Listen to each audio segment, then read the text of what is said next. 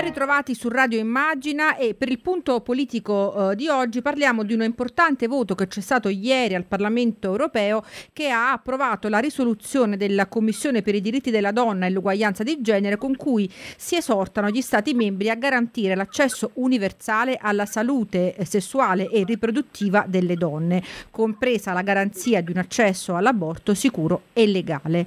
Un voto che in una fase politica in cui i diritti stanno tornando al centro della scena assume un significato che va anche oltre il, il fatto in sé. E ne parliamo oggi con l'onorevole Pina Picerno, europarlamentare del PD e componente a Bruxelles della Commissione FEMA. Buongiorno e benvenuta a Radio Immagina.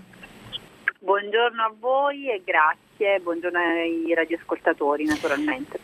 Grazie a lei. Allora, onorevole Picero, nel voto di ieri il Parlamento europeo, eh, lo ricordiamo con il contributo fondamentale del gruppo SD e il voto compatto del PD, ha affermato che i diritti alla salute sessuale e riproduttiva sono diritti fondamentali delle donne, compreso, come abbiamo detto, il diritto a un aborto sicuro e legale. È un voto che arriva, lo ricordiamo, dopo eh, otto anni dopo il primo tentativo eh, in questo senso. Perché è così importante il voto di ieri?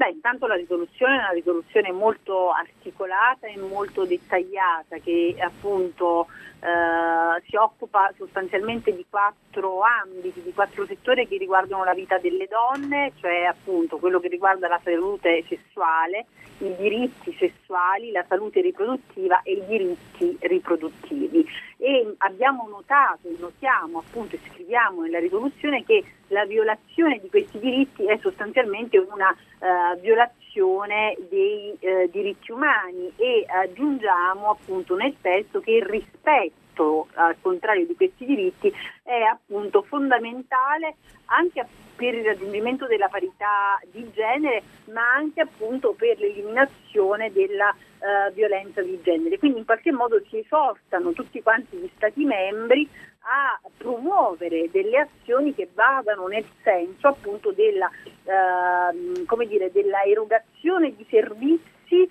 per la salute sessuale e riproduttiva, appunto notando anche in questo caso che si tratta di diritti, eh, di, cioè di servizi sanitari eh, essenziali, quindi c'è tutto l'ambito che riguarda appunto l'educazione eh, in materia di sessualità, eh, naturalmente eh, distinta e differenziata per eh, livelli di età e capacità appunto di apprendimento, c'è tutto il tema dell'accesso, come lei eh, ricordava una, all'aborto diciamo, legale e sicuro e qua mi permetta di fare una, una, una nota diciamo, ehm, perché come lei sa ci sono state moltissime proteste. Sì sì infatti a, adesso avuto... su questo ci veniamo uh, Picerno un attimo, io volevo un attimo um, a, a, proposito appunto su, su, questo punto in particolare, la interrompo su questo perché mi interessava sì. capire questa cosa, quindi lei stessa, lei appunto ricordato che nel testo votato ieri le leggi che in alcuni stati Stati membri, lo ricordiamo, limitano l'accesso all'aborto legale, ricordiamo che ad esempio a Malta è vietato del tutto, ma ricordiamo anche, anche la. Polonia, insomma queste leggi in questo testo sono considerate delle violazioni dei diritti umani. Ecco, ma secondo lei questi paesi eh, si, insomma, come si comporteranno adesso? Si adegueranno o eh, ci sarà eh, su questo ancora polemica? Io eh, anche da quello che ho visto, insomma, le polemiche purtroppo su questi temi eh, non, non, arretrano e sono particolarmente violente. Io anche qua voglio notare che noi ci troviamo di fronte ad un attacco ai diritti delle donne che sta avvenendo in maniera eh, concentrica e che riguarda purtroppo insomma, anche diversi Stati membri, penso a quello che sta avvenendo in Polonia, penso a quello che sta uh, avvenendo appunto in Ungheria. Ungheria. Uh, come, come, come, lei ricordava appunto l'accesso all'aborto uh, sicuro e legale purtroppo in alcuni Stati membri non è possibile ed è per questo che era fondamentale che il Parlamento si esprimesse in maniera forte e chiara, perché anche dove però è possibile, lei sa che attraverso appunto la pratica delle obiezioni per esempio di coscienza, non sempre questo diritto, quello che ricordiamo essere un diritto di scelta e di libertà delle donne viene negato. Allora Quello che è importante spiegare intanto che qui non si, ehm, perché appunto insomma nelle critiche sa che io stesso ho ricevuto purtroppo eh, sì, lo ricordiamo, anzi volevamo, sì, lei lo ricordiamo, insomma lei ha ricevuto, insomma è stata oggetto di, insomma, di, di pesanti intimidazioni, gesti, intimidazioni, intimidazioni. Sì. parliamo, insomma chiamiamole col loro nome perché ovviamente eh, mandare per posta un feto è eh, una cosa ovviamente, un feto di plastica, naturalmente la riproduzione di un feto è qualcosa di violento, eh, è uno schiaffo in faccia come io ho detto a, uh, alla possibilità appunto intanto di, di, scegliere alle tante donne che un figlio non hanno potuto averlo per un, per un milione di ragioni, no? perché appunto le ragioni possono essere tante, ma uh, questi gesti così intimidatori e così violenti sono sale sulle ferite che riguardano molto spesso la vita delle donne, a cui deve essere concesso indipendentemente, ripeto, dal credo religioso, dai convincimenti personali, la possibilità di scegliere, perché di questo stiamo parlando, perché uno Stato laico, come è stato ribadito anche dal Premier Draghi, non più tardi di eh, 24 ore fa, insomma, di qualche ora. Sì, lo fa, ricordiamo in merito alla polemica con il Vaticano, no? sul DDL Zan, lo ricordiamo ricordiamo. Esattamente, perché lo Stato appunto deve essere ed è laico, quindi deve eh, garantire a tutte e a tutti la possibilità di scegliere indipendentemente dal proprio credo religioso e dai propri convincimenti personali che non riguardano il legislatore. Ognuno naturalmente farà la scelta che crede secondo coscienza, ma a tutti, ma uno Stato appunto laico e non eh, teocratico deve garantire a tutti la possibilità di poter scegliere, perché questo è un diritto ed insieme fa parte delle libertà fondamentali che devono riguardare le donne. Ecco. E per questo noi su queste questioni non arretriamo di un millimetro, perché ripeto, i convincimenti personali riguardano la coscienza e la vita privata di ciascuno di noi, ma quando siamo legislatori dobbiamo mettere da parte i convincimenti personali e fare in modo che a tutte e a tutti venga garantita possibilità di scegliere, anche se la si pensa diversamente, questo è il punto.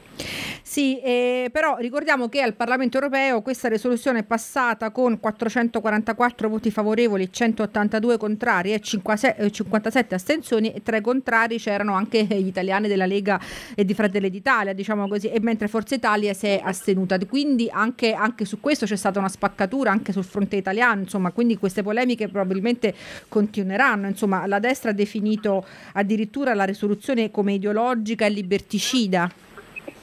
Beh, insomma, naturalmente noi siamo dell'idea, di un'idea completamente diversa, pensiamo appunto che liberticida siano quegli stati che proibiscono la possibilità di scegliere, il diritto fondamentale di scegliere alle donne. Mm, io dico che la destra italiana ha perso un'occasione per eh, come dire, dimostrare di essere appunto ripeto, dalla parte della possibilità di scegliere, perché questo è il punto. Quando siamo legislatori, io lo ripeto ancora una volta, convincimenti personali devono essere messi da parte, perché non viviamo in, una, eh, in uno stato teocratico.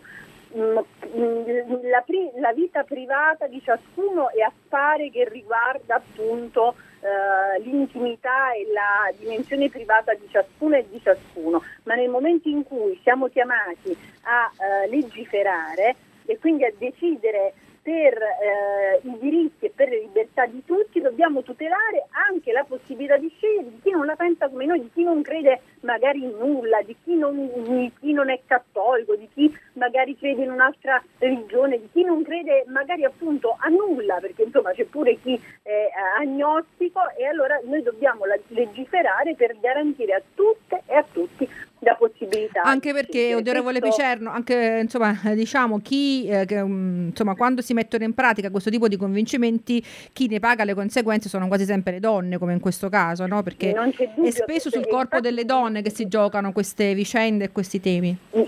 Non c'è dubbio perché poi aggiungo un altro particolare che vietare l'aborto non significa che gli aborti non ci saranno più naturalmente, significa soltanto rendere quella pratica molto più pericolosa. E significa mettere in pericolo la vita come è avvenuto per moltissimi anni, insomma sappiamo anche in la Italia. del nostro paese è piena di donne eh, che eh, appunto eh, hanno praticato, si sono sottoposti a pratiche diciamo, di aborto clandestino che avvenivano in maniera assolutamente insicura e moltissime donne hanno perso la vita per questo. Allora, vietare l'aborto non significa che, che, questa pratica cesserà di esistere improvvisamente, perché, ripeto, la storia del nostro paese ce lo racconta, anche quando era vietata purtroppo avveniva e avveniva in maniera clandestina, mette, dico perché in quel caso si metteva a repentaglio, in pericolo la vita di quelle donne. E allora invece deve essere garantita la possibilità di un'interruzione di gravidanza eh, sicura e legale, perché questo riguarda, come dicevo, la possibilità di scegliere, che deve essere garantita a tutti, perché nel momento in cui eh, invece non, eh, dire, non è garantita come non mi stancherò di ripetere, l'unico risultato che si ottiene è mettere in pericolo la vita di queste donne. Sì, onorevole Picerno, ricordiamo che questo voto di ieri arriva a, a, pochi giorni da un'altra, insomma nel pieno di un'altra polemica, a pochi giorni dall'approvazione eh, nell'Ungheria di Orban della legge contro la promozione dell'omosessualità. È una posizione uh-huh. contro cui si è schierata l'intera Unione Europea, c'è stata una lettera della von der Leyen, Draghi ha evocato la violazione dei trattati proprio nel vertice che si sta tenendo in queste ore ehm, a Bruxelles. Ecco, secondo lei fin dove potrebbe spingersi questo scontro? C'è addirittura chi ha evocato un'uscita dell'Ungheria dall'Unione Europea?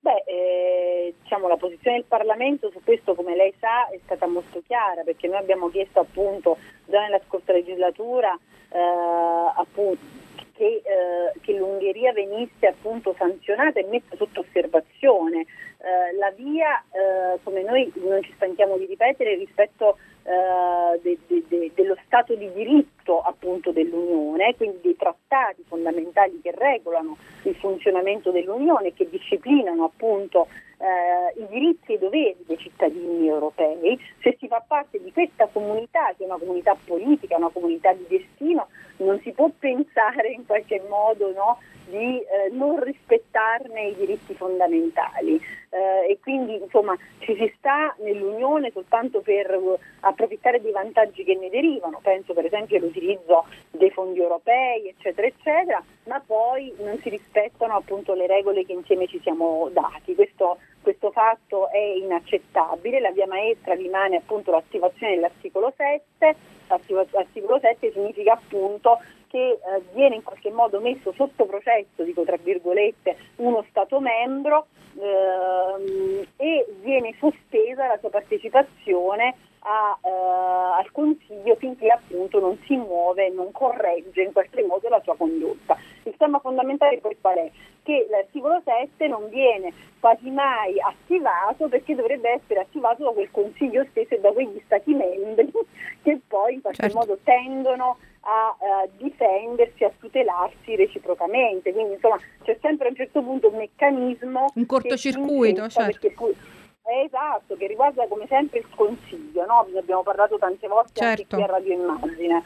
Uh, e quindi insomma questo tutti questi aspetti dovranno essere affrontati, io spero con molta decisione, come ha detto anche il Presidente Sassoli, nella conferenza sul futuro del Paese, dove noi dobbiamo avere il coraggio di mettere in campo quelle modifiche che sono così necessarie per permettere all'Europa di essere una democrazia funzionante e quindi di agire in maniera tempestiva rispetto appunto a quegli stati membri che non si comportano come dovrebbero e che mettono in campo delle politiche eh, che sono assolutamente inaccettabili eh, e insomma sì soprattutto dire, quando riguardano i diritti umani certo Guardi, esattamente incompatibile con il nostro stato di diritto eh. certo Picciano un'ultima domanda perché abbiamo mh, quasi concluso eh, il tempo a nostra disposizione è un, un po' più di, eh, di scenario perché dopo un periodo anche un po' di voto ideale di disillusione verso verso la politica, eh, la battaglia per i diritti eh, civili, sociali sta tornando al centro della scena eh, politica. Ecco, secondo lei è su questo tema che si giocheranno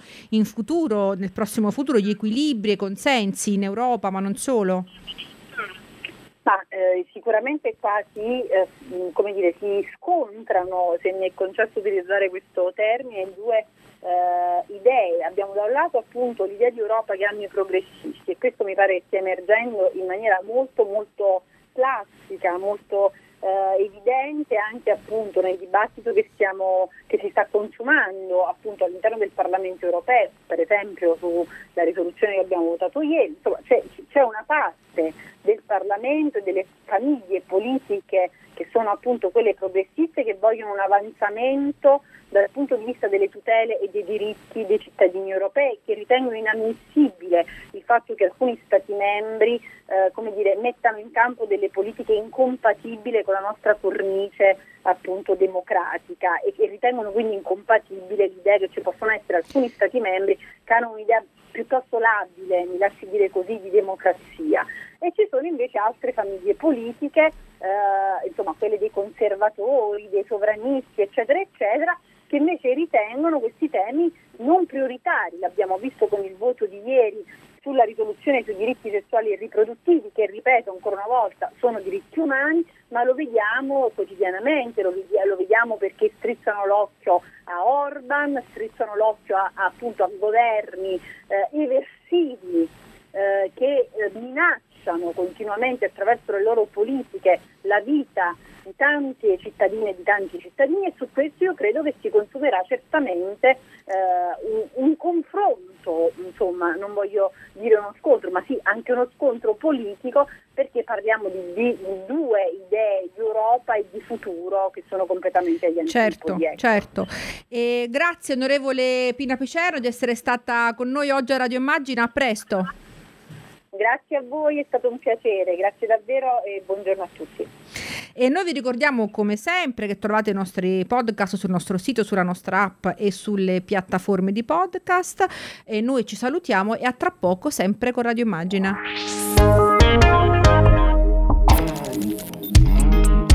Radio Immagina, dalla parte delle persone.